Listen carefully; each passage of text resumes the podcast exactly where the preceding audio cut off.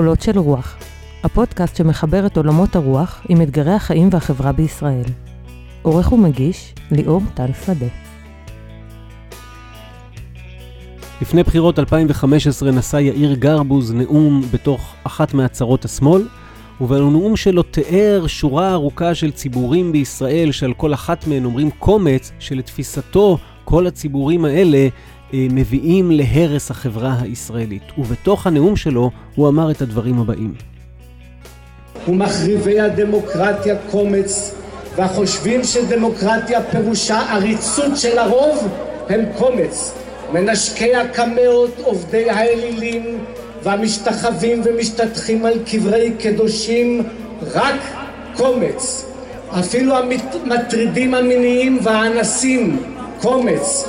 והשוטרים שסרחו והשקרנים ששיקרו אינם מעידים על הכלל. כעס אדיר עורר הנאום הזה אה, בקרב אוכלוסיות רחבות מאוד בישראל, ואנחנו נעז ונשאל במהלך הפרק הזה, כשנבין את תפיסת האלילות והעבודה זרה של הרמב"ם, מה היה חושב הרמב"ם על המילים הקשות הללו של יאיר גרבוז. אז שלום לכם ולכן, קולות של רוח, אני ליאור טל שדה, סמנכ"ל התוכן אה, של קולות אה, ומגיש של הפודקאסט הזה. אה, אנחנו בסדרה חדשה בתוך הפודקאסט, שלושה פרקים על הגותו ומשנתו של הרמב"ם. הרמב"ם אולי אחד ההוגים החשובים, הגדולים ביותר שקמו לעם היהודי, כמובן בלתי אפשרי באמת לתמצת את כל משנתו לתוך שלושה פרקים, אבל אנחנו נעשה פה את המרב כדי לעסוק במהפכות השקטות של הרמב"ם, במקומות שבהם אה, הוא הביא חידוש משמעותי מאוד לעולם החשיבה היהודי. הפרק הראשון אה, עסק בשאלת אה, הוצאת אלוהים מן העולם, בתפיסה שבה אה, נוכחותו של אלוהים בתוך העולם קטנה משמעותית, דרך זה שעסקנו בתפיסת הנבואה של הרמב"ם, עסקנו בתפיסת הרצון החופשי של הרמב"ם ועסקנו בתפיסת ההשגחה שלו, וראינו בין היתר מה קורה כאשר אה, במרכאות מתפנה מקום בעולם, ובעצם איך הדבר הזה משפיע על תפיסת האדם של הרמב"ם, שבה אנחנו נתמקד הרבה יותר בפרק הבא. הפרק הזה נקדיש אותו אה, לתפיסת העבודה הזרה של הרמב"ם, למאבק בעבודה הזרה של הרמב"ם. אנחנו לא סתם מקדישים לזה פרק שלם, אחד, בגלל שזה באמת מאוד מאוד מרכזי בכל תפיסתו. אה, של הרמב"ם, אבל אה, הסיבה השנייה ואולי החשובה יותר לעניין הפודקאסט, זה שיש השלכות משמעותיות, כך נדמה לי, בין תפיסת העבודה זרה של הרמב"ם לבין דברים שמתרחשים לא מעט בחברה הישראלית, ואנחנו נגיד פה גם מדי פעם דברים לא פשוטים שהרמב"ם חשב, אה, בין אם כלפי ציבור מסורתי ובין אם כלפי ציבור אה, אתאיסטי. אה, הפרק השלישי, נארח את דוקטור משה הלינגר, מורי וידידי, ואחד הדוברים אולי הרהוטים ביותר שאני מכיר, ונעסוק בשאלת תכלית הקיום, משמעות החיים, שלמות האדם אה, לפי הרמב"ם. שם אולי נגיע לאיזה סוג של שורות תחתונות משמעותיות אה, בנוגע לרמב"ם. אז אנחנו ניגשים לפרק על עבודה זרה, ובפרק על עבודה זרה אנחנו צריכים להתחיל אותו מטעמי המצוות. מה הקשר בין טעמי המצוות לבין עבודה זרה? צריך להתאזר בסבלנות עוד בערך שלוש דקות כדי שנגיע לזה. אז אני מתחיל מטעמי המצוות.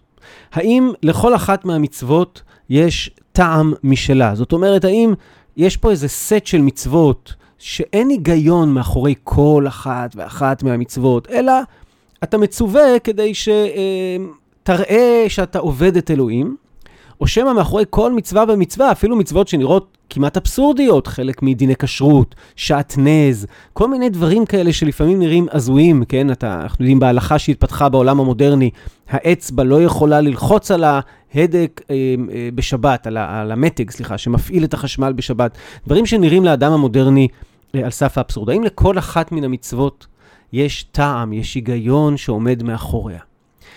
אנחנו מכירים את החלוקה הקלאסית של המצוות לשני סוגים. הרס"ג קרא לזה שכליות ושמעיות, הרמב"ם כינה את זה בתור משפטים וחוקים, שחלק אחד הוא מצוות שאנחנו יודעים את ההנמקה שלהם, את ההסבר שלהם, מה עומד מאחוריהם. זה הרבה מצוות מתחום המוסר, מתחום תיקון החברה וכן הלאה. וחלק שני זה מצוות ששמענו אותם, אנחנו לכאורה עוברות במסורת מדור לדור, אבל אין לנו מושג למה זו המצווה. עכשיו, השאלה היא האם המצוות שאין לנו מושג למה זו המצווה, זה כי לנו אין מושג, אבל יש להם טעם, או שבאמת אין סיבה שעומדת מאחורי הציווי הספציפי הזה. אצל הרמב"ם זה ברור מאוד. מאחורי כל אחד מהציוויים יש טעם. למה לפעמים אין טעם? לפרטים של המצווה. זאת אומרת, לפעמים השאלה אם צריך להקריב שני עיזים או שלושה פרים, אה, לא יהיה לזה איזשהו היגיון מאחורי זה, אלא יש דברים שפשוט צריך להחליט אותם. האם אה, האורך של, אה, לא יודע, אה, של הדופן אה, בסוכה צריך להיות X או צריך להיות Y? עצם זה שצריך סוכה, יש לזה טעם, ואז היה צריך לכתוב את הפרטים, כותב הרמב"ם. אבל למצווה עצמה, לעצם הציווי, תמיד יש לו טעם. אלא מה? שפעמים רבות אנחנו לא יודעים את הטעם.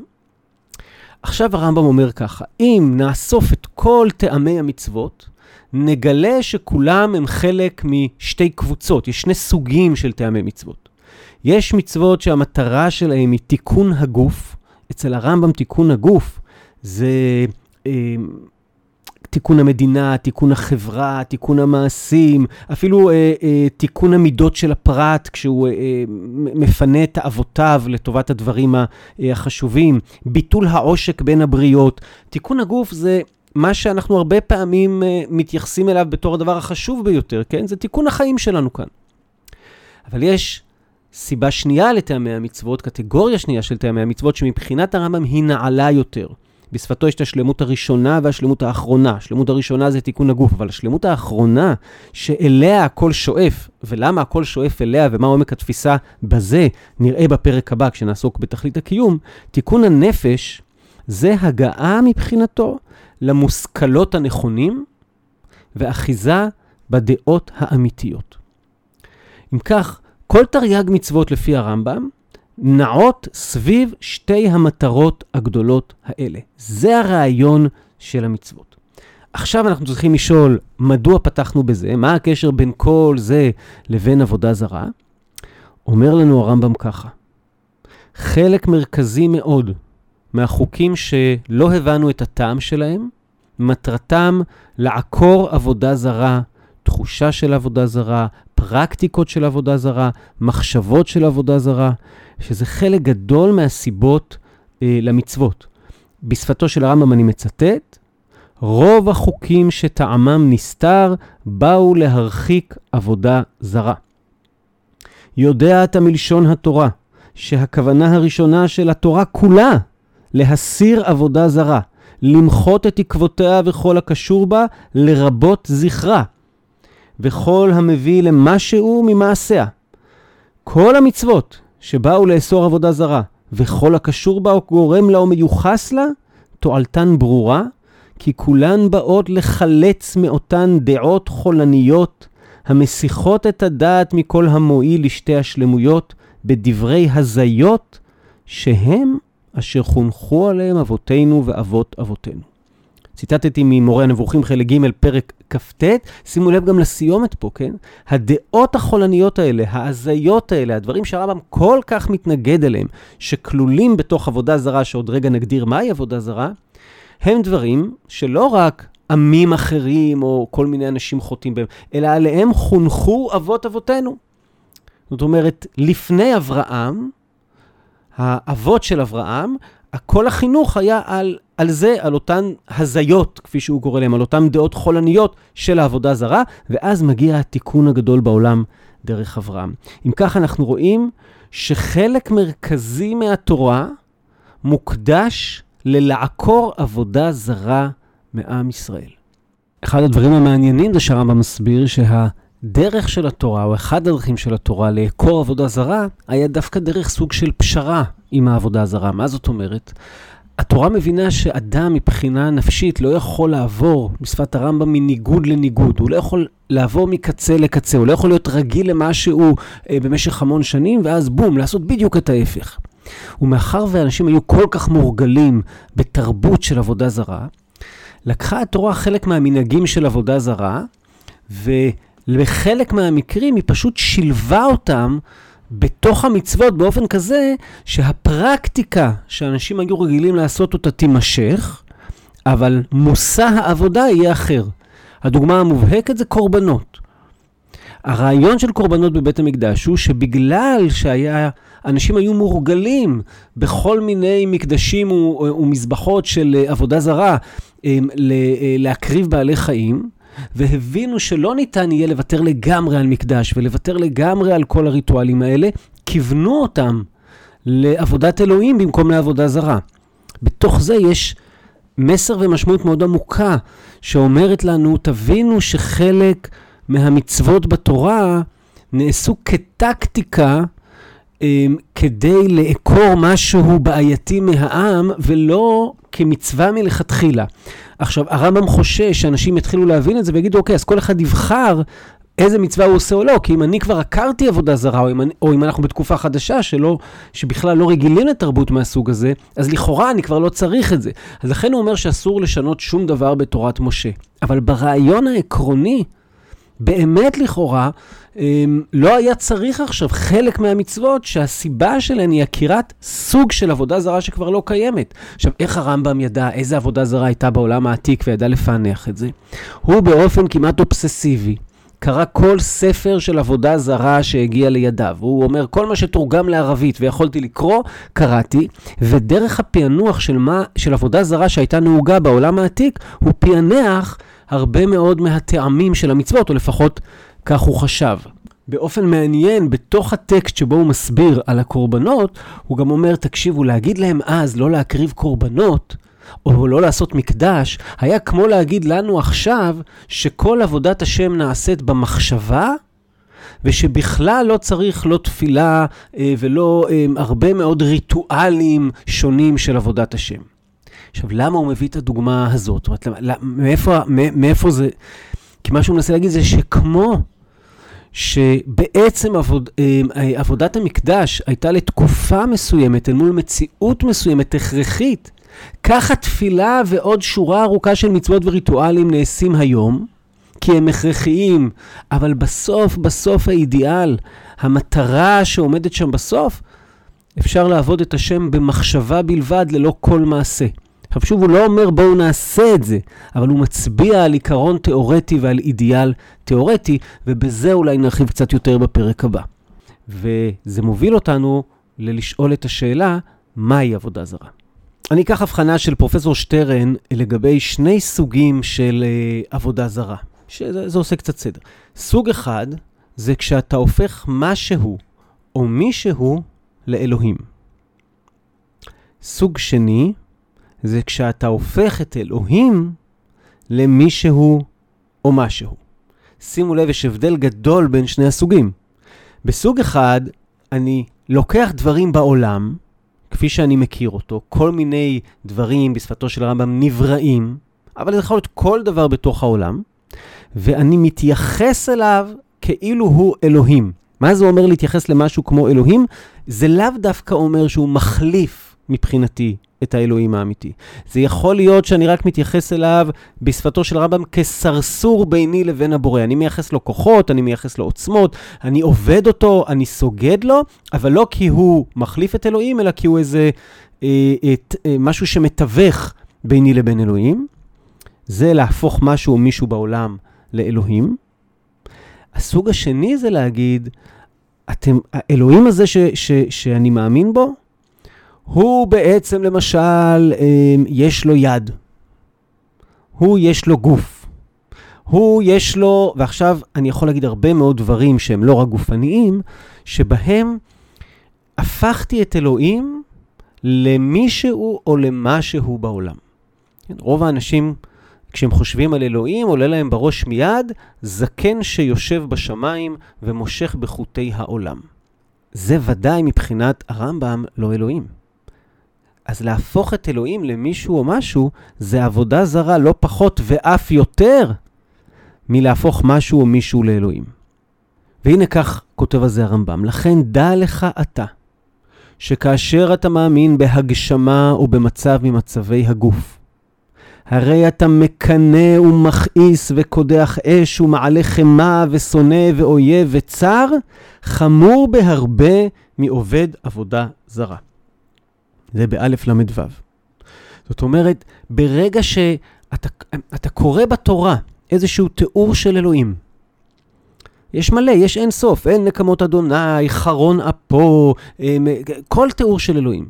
ואתה לוקח את התיאור של אלוהים, או את לוקחת את התיאור של אלוהים כפשוטו, ואנחנו לא מבינים שמדובר פה במטאפורה, או שמדובר פה בשם משותף של אותה מילה שפעם אחת משמשת במובן אחד ופעם אחת במובן אחר, אז אנחנו לא מבינים את התורה. אבל אנחנו לא רק לא מבינים את התורה, אנחנו מעוותים אותה עד כדי הפיכתה עצמה, את התורה עצמה, לעבודה זרה, שזו אחת העבירות החמורות ביותר אה, שאפשר לחטוא בהן. אחד הפרויקטים המרכזיים של הרמב"ם במורה נבוכים, אפשר להגיד כמעט, וככה הוא עצמו אומר, מטרת הספר, זה לזהות את המקומות האלה, שבהם אם אתה קורא כפשוטו, אתה מקבל בעצם אה, רושם מאוד לא נכון, ואז אתה לא מבין את התורה ועלול להגיע לכדי עבודה זרה, אה, ולנסות לפענח אותם ולסדר אותם באופן כזה שהם אה, לא יהיו עבודה זרה, ושהם יתאמו לתפיסות האמת, שהן גם בדרך כלל מבחינת הרמב"ם, תפיסות הפילוסופיה וההגות. אני, אני אתן רגע רק לסבר את האוזן כמה אה, דוגמאות, כן? כשאנחנו אומרים אה, את המילה יד, אז רובנו חושבים מיד על היד שבגוף שלנו. אבל אנחנו יודעים שיד זו מילה שגם משמשת כדי לדבר למשל על מצבה, כן? יד לבנים, יד ושם. עכשיו, אם נקרא את המילה יד, והיא תיאמר במשמעות אחת, למשל כמצבה, ואנחנו נבין אותה במשמעות השנייה, אז הכל יתבלגן לנו, אז לא נבין שום דבר. אותו דבר אומר הרמב"ם קורה בתורה בהרבה מקומות שקשים מאוד לזיהוי. עד כדי כך שהרמב"ם חושב שבחלק מהמקומות בתורה שכתובה המילה אלוהים, אין הכוונה לאלוהים, אלא למנהיגים, שופטים, אנשים בעלי שררה, שנהגו בעת העתיקה לכנות אותם גם בכינוי אלוהים. זאת אומרת, הרמב"ם פה אומר, צריך לעקוב לאט-לאט אחרי פסוק אחרי פסוק, ולפענח מה באמת הכוונה. ביטויים רבים מאוד הם מטאפורות. דיברה התורה בלשון בני אדם, כן? כשאומרים האדם עומד על דעתו, אף אחד לא חושב שהוא באמת עומד פיזית על הדעה שלו, אלא יש פה ביטוי. כשאומרים שמישהו יושב על הגדר, אנחנו לא מדמיינים אדם שיושב והגדר נכנסת לו אה, בין הרגליים ומכאיבה לו, אלא אנחנו מבינים שמדובר במישהו שכרגע עוד לא הכריע. כי יש, יש ביטויים בעולם, יש מטאפורות בעולם. גם חרון אפו זה מטאפורה. גם כשמשה מבקש לראות את פני האלוהים, אין הכוונה לפנים ממש לפי הרמב"ם. וכשאומר לו אלוהים, אני את הפנים לא יכול להראות לך, כי אף אחד לא יראה את הפנים שלי ויחיה, אבל אני יכול להראות לך את האחוריים שלי, אז ודאי שהוא לא מתכוון למה שאנחנו מתכוונים כשאנחנו אומרים אחוריים. במילים אחרות, כל השפה שנמצאת בתוך התורה ומיוחסת לאלוהים, היא שפה שמדברת בלשון בני אדם, אך צריך לנסות ולהבין מה שעומד מאחוריה, ולפעמים זה לא ניתן להבנה. וזה הולך רחוק יותר. כשכתוב אלוהים אמר למשה, המילה אמר היא לא נכונה. אלוהים נגלה. זה לא נכון. אי אפשר אפילו להגיד אלוהים קיים. אי אפשר להגיד אלוהים אחד, שמע ישראל אדוני אלוהים אדוני אחד. אנחנו אומרים את זה וזה מובן לנו בשפה שלנו, אבל אם אנחנו נבין אותו כפי שאנחנו מבינים את זה בשפה שלנו, זה מיד יוצר מעין רדוקציה, הנמכה גדולה מאוד לאל. כי אי אפשר, מבחינת הרמב"ם, לתאר בשפה אנושית את השלם מכל שלם, את מה שנמצא מחוץ לכל החוץ. אי אפשר לתאר בשפה אנושית את אלוהים. בכלל, כל, כל אופן התיאור שלנו, כשאני מתחיל לתאר בן אדם, אז אני אומר, אוקיי, אם אני אכיר אותו מספיק, אני אוכל להגיד לכם כל מה שמרכיב אותו, פיזית ונפשית. אבל אין כזה דבר על אלוהים. כן, יש מדרש יפה בגמרא שמישהו הם, אה, מוסיף לברכות עוד מלא מלא תיאורים כאלה של שבחי אלוהים. הוא חושב שהוא עושה דבר יפה. הוא אומר לו, הרב, זהו, סיימת? אין יותר שבחים לאלוהים? אתה לא אמור להוסיף עוד שבחים, כי אז אתה רק גורע. כי לכאורה אתה אומר, אה, שכחו את זה ואת זה ואת זה, אבל אז זה אינסופי. זאת אומרת, מבחינת הרמב"ם, אלוהים הוא משהו שלא ניתן לתאר. זה אומר שהשפה שלנו לגבי כל מה שקשור באלוהים מוגבלת מאוד מאוד, וצריך להיות נורא זהירים, וצריך להבין כשאנחנו קוראים את התורה ויש תיאורים של אלוהים שאנחנו לא מבינים. זה מוביל את הרמב"ם לתורת התארים השליליים שלו. בתורת התארים השליליים על רגל אחת, הרמב"ם יגיד ככה: אתה לא יכול להגיד שום דבר על אלוהים, אבל אתה כן יכול להגיד מה הוא לא. כן? אתה לא יכול להגיד שום דבר על המהות של אלוהים, אבל אתה כן יכול לתאר פעולה מסוימת של אלוהים שנעשתה. ולכן בעצם תורת שלילת התארים היא שלילת תארים חיוביים שמתארים את האל, היא מותירה אותנו עם שני אזורי דיבור, הדיבור על מה אלוהים לא, אלוהים הוא לא X, ואלוהים, והדיבור על תארי הפעולה, אה, אלוהים עשה Y. גם המילה עשה כמובן היא לא טובה, אבל ה-Y אני יכול לתאר אותו. למשל, אני יכול להגיד, אלוהים עושה חסד, משפט וצדקה בעולם. המילה אלוהים עושה לא מובנת. חסד, משפט וצדקה, אני יכול להתחיל לתאר אותם. ונתאר אותם, אגב, בפרק הבא שלנו, כי זה קשור אה, לנושא של הפרק הבא. הרמב"ם לא עוצר כאן, הוא גם אומר לנו חלק גדול מהסיפורים בתורה הם אלגוריות ומשלים. ודאי גם חלק גדול מהסיפורים בחז"ל הם אלגוריות ומשלים, ואוי לו למי שמבין אותם כפשוטם. זאת אומרת, זה שכתוב תיאור מסוים, סיפור מסוים, לא אומר שזה מה שהתרחש. יכול להיות שזה פשוט בא ללמד אותי משהו. תחשבו כמה מה שאמרנו עד עכשיו רדיקלי בהבנת התורה בכלל ובהבנת היהדות בכלל. אלוהים, החיצוני הזה, אי אפשר להגיד עליו שום דבר, והתורה אומרת עליו לכאורה המון, ולכן אני צריך להבין שאני לא מבין את מה שכתוב שם. ויש אינסוף סיפורים בתורה, ואני צריך להבין שאני לא יודע איזה מהם הם כפשוטם, ואיזה מהם הם משלים אלגוריות, אה, מדברים על דברים שבתודעה, שבהכרה וכן הלאה. ועכשיו צריכה להתחיל עבודת פרשנות קשה מאוד ומוגבלת. בסופו, בסופו של דבר, ה- ה- הדבר הדתי ביותר שניתן לעשות, פסגת היחס הדתי, זה לך דומיה תהילה. לשתוק. הדבר הכי מהותי שאפשר לעשות לגבי האלוהים זה לשתוק. העבודה הזרה עושה את כל ההפך ממה שעכשיו אמרתי. העבודה הזרה מהסוג שהופכת את אלוהים למישהו או משהו בעולם, אותו סוג שהרמב"ם אומר שהוא חמור יותר, כן? מעבודה זרה רגילה. היא בעצם אמ, מוציאה מכל הרעיון של אלוהים את, ה, את המהות, את העוקץ, ואז היא גורמת לזה שאתה עובד אלוהים אחר. כי, את, כי האלוהים, ש, האלוהים המואנש הוא לא אלוהים. וכשאתה עובד אלוהים אחר, אתה עובד עבודה זרה. אז אמרנו שיש שני סוגים של עבודה זרה. האחד הוא אם אתה הופך את אלוהים למשהו בעולם. שזה בעצם הסוג שדיברנו עליו עכשיו, וראינו שאפילו כשאתה עושה את זה באמצעות הלשון, לא באמצעות זה שאתה, אלא אתה פשוט מדבר באופן מסוים על אלוהים, באופן של האנשה והגשמה וכן הלאה, אתה כבר עובר על uh, איסור עבודה זרה. אבל הסוג השני היה כשאתה הופך משהו בעולם לאלוהים. בואו נשמע את זה רגע בשפתו של הרמב"ם בהלכות עבודה זרה. את הלכות עבודה זרה הוא מתחיל ככה: בימי אנוש טעו בני האדם טעות גדול, ונבערה עצת חכמי אותו הדור, ואנוש עצמו מן הטועים היה. וזו הייתה טעותם. אמרו הואיל והאלוהים ברא כוכבים אלו, וגלגלים להנהיג את העולם, ונתנם במרום, וחלק להם כבוד, והם שמשים המשמשים לפניו, ראוהין הם לשבחם ולפארם ולחלוק להם כבוד. וזהו רצון האל ברוך הוא, לגדל ולכבד מי שגידלו וכיבדו, כמו שהמלך רוצה לכבד העומדים לפניו, וזהו כבודו של מלך. כיוון שעלה הדבר זה על ליבם, התחילו לבנות לכוכבים היכלות, ולהקריב להן קורבנות, ולשבחם ולפארם בדברים, ולהשתחוות למולם, כדי להשיג רצון הבורא בדעתם הרעה. וזה היה עיקר עבודת כוכבים. וכך היו אומרים עובדיה היודעים עיקרה, לא שהן אומרים שאין שם אלוה.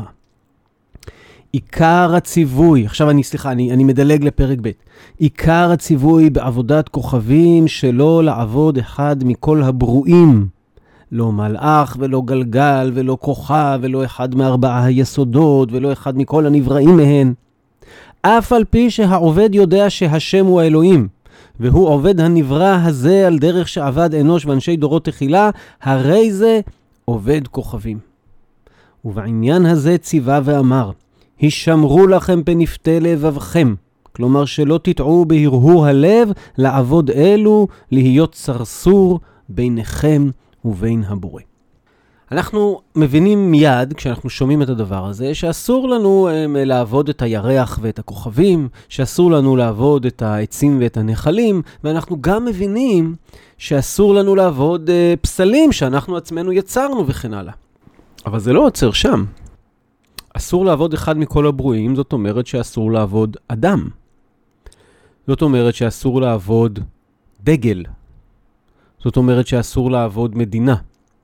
זאת אומרת שאסור לעבוד שום דבר בעולם בצורה כזאת שאנחנו מעניקים לו מימדים אלוהיים ושאנחנו ממש סוגדים לו. אם עבודה זרה זה לעבוד כל דבר מן הברואים, ולעבוד משהו מן הברואים אומר לתת לו איזה שהם כוחות שאין לו, ולייחס לו איזה שהם הם, אה, כוחות שאין לו, ו, ובעקבות זה ל, לעשות כל מיני מעשים. מה דעתכם למשל על מי שיגיד, אמ, יש לי קמע, אמ, ואני חושב שהקמע הזה שומר עליי. האם זה בעצם לא אומר שהוא הפך את הקמע למשהו שקשור לאלוהות, ולכן הוא עובד עבודה זרה?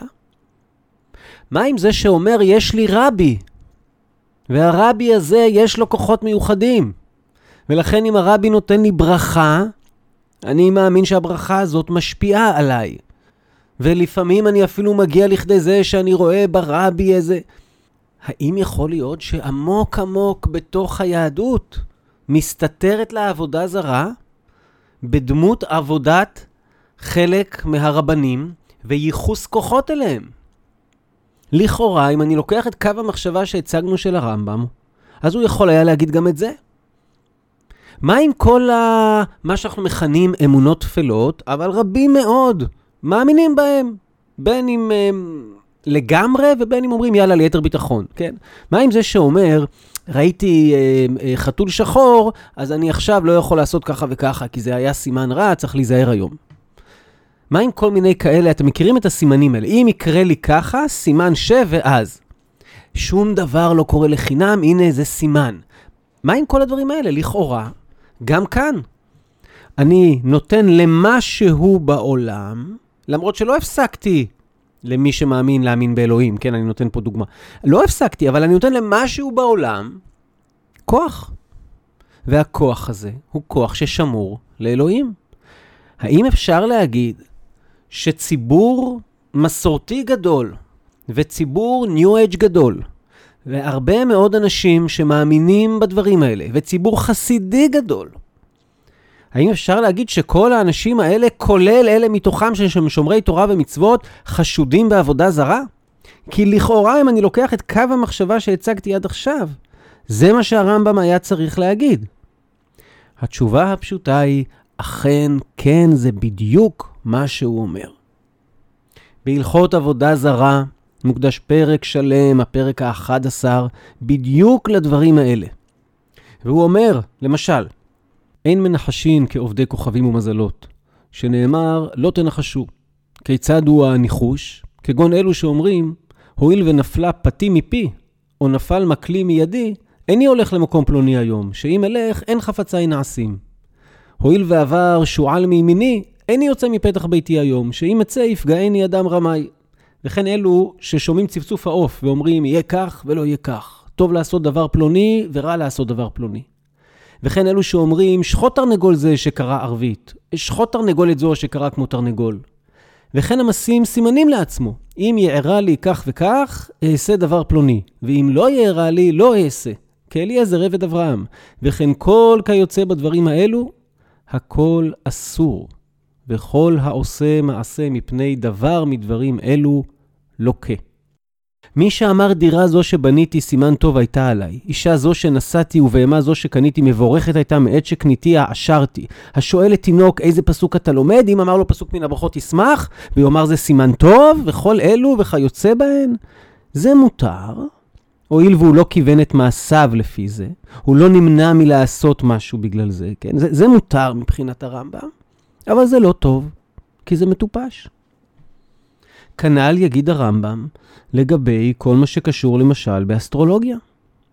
כל סיפור האסטרולוגיה הוא סיפור פסול מכל וכול, של בעצם מה שאתה עושה, אתה מעניק כוח לכוכבים שאין להם, וחוץ מזה שאתה עושה דבר מטופש מבחינת הרמב"ם, דבר שהוא פשוט אין לו שום, אין שום טעם להאמין בו, אתה גם אה, חשוד בעבודה זרה. במה יש טעם להאמין?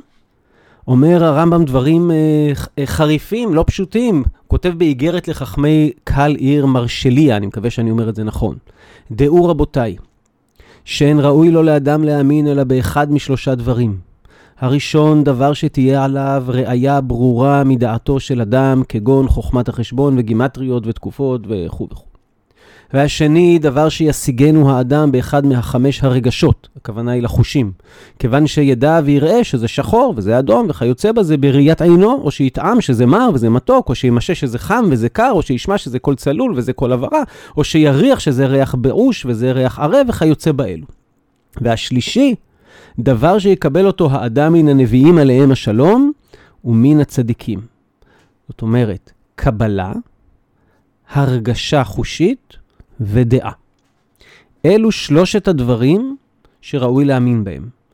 אני חוזר לציטוט, אבל מי שיאמין בדבר אחר, שאינו משלושת המינים האלה, עליו נאמר, פתי יאמין לכל דבר. זאת אומרת שלרמב"ם יש תפיסה. אגב, התפיסה הזאת נכונה אצלו על קברי צדיקים. התקיפה, הפסיקה, התפיסה הזאת נכונה אצלו לגבי מי שמייחס איזשהו כוח למזוזות.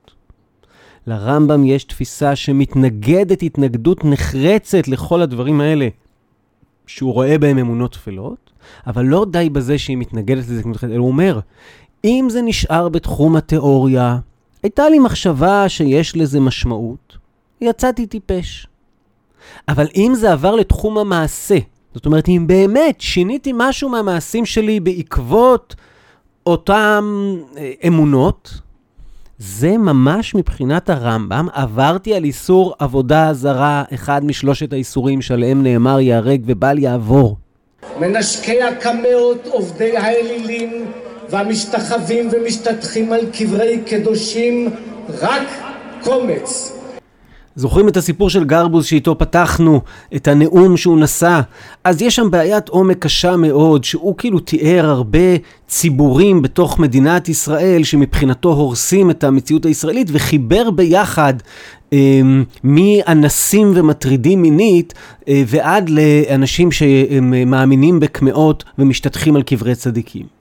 אז כמובן שאנחנו לא באים כאן בשום דרך לסנגר על גרבוז ועל האופן שבו הוא נשא את נאומו. אבל המילים שאותנו אמר, שיש אנשים שמנשקים קמעות ושמשתטחים על קברי צדיקים וחיבר את זה למושג אלילות, כאן הרמב"ם מסכים איתו לחלוטין.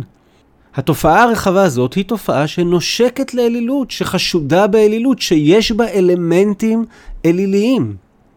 והנה בציטוט ממורה הנבוכים, חלק א', ס"א: אל תעלה על דעתך הזייתם של כותבי הקמעות והשמות אשר הם בודים, שאתה שומע מפיהם ומוצא בספריהם האוויליים. שמות אלה אינם מצביעים על שום עניין כלל. הם קוראים אותם שמות וטוענים שהם צריכים קדושה וטהרה ושהם עושים נפלאות. כל הדברים האלה הם סיפורים שלא ראוי לו לאדם שלם לשומעם, כל שכן להאמין בהם.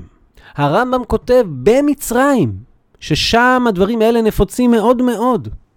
כותב במצרים כמה הדברים האלה הם אסורים וכמה הם קרובים לעבודה זרה וכמה הם בעצם ייחוס כוחות אלוהיים למשהו בעולם, בין אם זה בן אדם, בין אם זה סימנים, בין אם זה חפץ, ייחוס כוחות אלוהיים למשהו בעולם, שזה הבסיס של לעבוד אחד מן הברואים, הבסיס של עבודה זרה.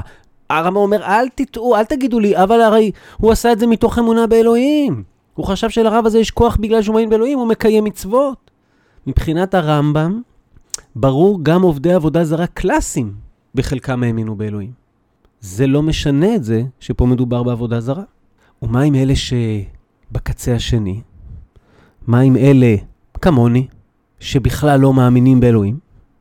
מה עם אלה שאומרים אין אלוהים, אין השגחה, אין תורה מן השמיים, השם לא נתן תורה למשה בסיני? מה עם אלה שהופכים את אלוהים לאיזה מין מטאפורה בעצמו? אלה חמורים בדיוק כמו עובדי עבודה זרה מבחינת הרמב"ם. עכשיו, כדי להבין עד כמה הרמב"ם רואה בחומרה עבודה זרה, אני אקריא לכם רגע איזה קטע קצר מפרק י', ומה שנקרא, קחו אוויר. אין כורתין ברית לשבעה עממין כדי שנעשה עמהם שלום ונניח אותם לעבוד עבודת כוכבים ומזלות, שנאמר לא תכרות להם ברית, אלא יחזרו מעבודתם, זאת אומרת, הם צריכים להפסיק לעבוד עבודה זרה, או יהרגו. ואסור לרחם עליהם, שנאמר ולא תכונם. לפיכך, אם ראה מהם עובד או תובע בנהר, לא יעלנו. ראהו נטוי למות, לא יצילנו. אבל לאבדו בידו, לדוחפו לבור וכיוצא בזה אסור, מפני שאינו עושה עמנו מלחמה. במה דברים אמורים בשבעה עממין, אבל המוסרין והאפיקורסין מישראל, היה דין לאובדן ביד ולהורידן על באר שחת, מפני שהיו מצרים לישראל ומסירים את העם מאחורי השם. מכאן אתה למד שאסור לרפאות עובדי כוכבים ומזלות, אפילו בשכר. הוא רופא, אני מזכיר. ואם היה מתיירא מהן או שהיה חושש משום איבה, מרפא בשכר, אבל בחינם אסור. וגר תושב, הואיל ואתה מצווה לאחיותו, מרפאים אותו בחינם. וזה ממשיך וממשיך, זאת אומרת, היחס של הרמב"ם לעובדי אה, כוכבים ומזלות, לעובדי עבודה זרה ולעבודה זרה בכלל, הוא יחס חמור מאוד מאוד, וגם היחס של הרמב"ם לחילוניות אפיקורסית הוא יחס חמור מאוד מאוד. עכשיו, צריך להגיד, הרמב"ם מסייג את דבריו אחרי זה, והוא יגיד לנו שמפרנסים עניי עובדי כוכבים הם עניי ישראל מפני דרכי שלום. וששואלים בשלומם, ואפילו ביום חגה מפני דרכי שלום. והוא יסייג את עצמו בכל מיני מקומות, שבפרקטיקה בסוף יצא, לפחות אני כך מפרש את זה, בפרקטיקה בסוף יצא שאתה לא עושה את כל הדברים האלה שעכשיו דיברנו עליהם. אבל הרמב"ם מכניס חזק לפני הפרקטיקה את העיקרון התיאורטי. בעיקרון התיאורטי, מה שהורס את העולם זה עבודה זרה ועובדי עבודה זרה, ואת מה שהורס את העולם צריך להפסיק בכל אמצעי שעומד לרשותי. זה לא משהו שהוא גזעני, זאת אומרת, אין אדם שצריך להרוג אותו בגלל מוצאו, אלא בגלל האופן שבו הוא בוחר להתנהל. והוא יכול להחליט להפסיק להתנהל באופן הזה, ואז לא יעשו לו שום דבר, כן? אבל אם הוא לא בוחר להפסיק להתנהל באופן הזה, שימו לב, הרמב"ם פה מתגלה כקנאי מאוד מאוד. עם הסייגים כמובן שאמרתי קודם, ואי אפשר לקחת את דבריו ולעשות copy-paste לימינו, גם המציאות בימינו היא שונה וגם בגלל כל ההסתייגויות שהוא הכניס, אבל העיקרון התיאורטי הוא עיקרון חריף וקשה. אגב, כשרוצים לדבר על עבודה זרה בימינו, צריך רגע גם להסתכל על הדתות הגדולות.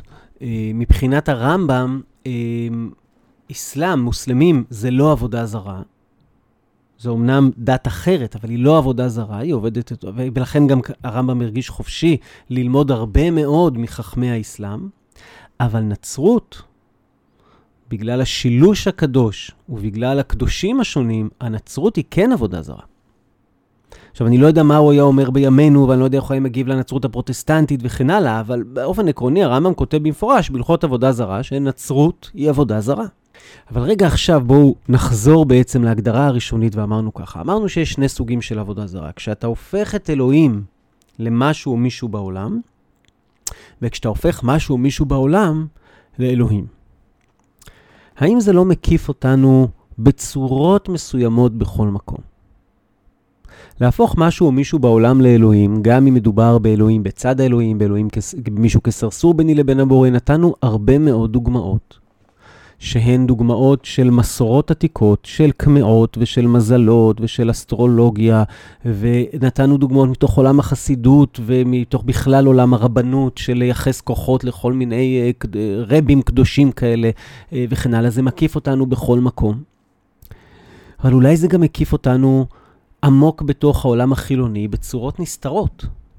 האם אפשר להגיד שכשאתה במעשי בעצם סוגד למשהו בכל הווייתך, גם אם אתה לא מעניק לו במובן הפשוט כוחות אלוהיים, האם אי אפשר להגיד שבמובן מסוים אדם יכול לעבוד את הכסף? אדם יכול לעבוד מדינה. אדם יכול לעבוד איש מסוים, מנהיג. אדם יכול לעבוד את הדגל. אדם יכול לעבוד ערכים אפילו. אני מכיר אנשים שעבורם השלום הפך כמעט לאליל, זכויות אדם הפכו כמעט לאליל. אני מכיר גם אנשים שעבורם ארץ ישראל ואדמתה הפכו כמעט לאליל. יש קו מטושטש, לא ברור, עדין, שעובר בין לייחס משמעות גדולה מאוד וחשיבות גדולה מאוד למשהו, ללהפוך אותו לאלוהים ולעבוד אותו. יש קו עדין ומטושטש שעובר בין להעריך מאוד אדם מסוים או רעיון מסוים או מוסד מסוים, לבין להעניק לו סוג של כוחות אלוהים ולעבוד אותו. מאוד ייתכן שכמעט לכל אחת ואחד מאיתנו יש אזורים של עבודה זרה או כמעט עבודה זרה בחייו. והרמב"ם מנסה לצלצל לנו בפעמון ולהגיד, עבודה זרה זה מיסודות השקר ומיסודות הקלקול בעולם הזה. תזהו את המקומות שבהם אתם עובדים או כמעט עובדים עבודה זרה, או חושבים מחשבות של עבודה זרה, ותעקרו אותם. ועיקר התורה והמצוות, עיקר התרבות היהודית מבחינת הרמב"ם, זה הניסיון לעקור את זה. עכשיו תראו דבר נורא מעניין. יש שאלה, אם הייתם רוצים להגיד את כל התורה כולה על רגל אחת, מה הייתם אומרים? כן, אנחנו מכירים את הלל הזקן, שאמר מה ששנוא לך לא תעשה לחברך. מצאתי שורה של אנשים במאה ה-20, הוגים יהודים חילוניים ומסורתיים, שכשהם נשאלו, או כשהם שאלו את עצמם, מהי כל התורה כולה על רגל אחת? התשובה שלהם הייתה לעקור עבודה זרה מן העולם. כך ענה אריך פרום, וכך ענה אחד העם, וכך ענה בימינו אסא כשר, כך ענה ברל כצנלסון. שורה של הוגים שאומרים, אם אתה מחפש את השורש של התורה, אם אתה מחפש כאילו, והנה הם לוקחים את זה עמוקות מהרמב"ם שאומר, תכלית התורה היא תיקון הגוף ותיקון הנפש, אבל אם תסתכלו על כלל המצוות, רבות מהן באות לעקור עבודה זרה, כי אם אתה לא עוקר עבודה זרה, אין תיקון הגוף ואין תיקון הנפש.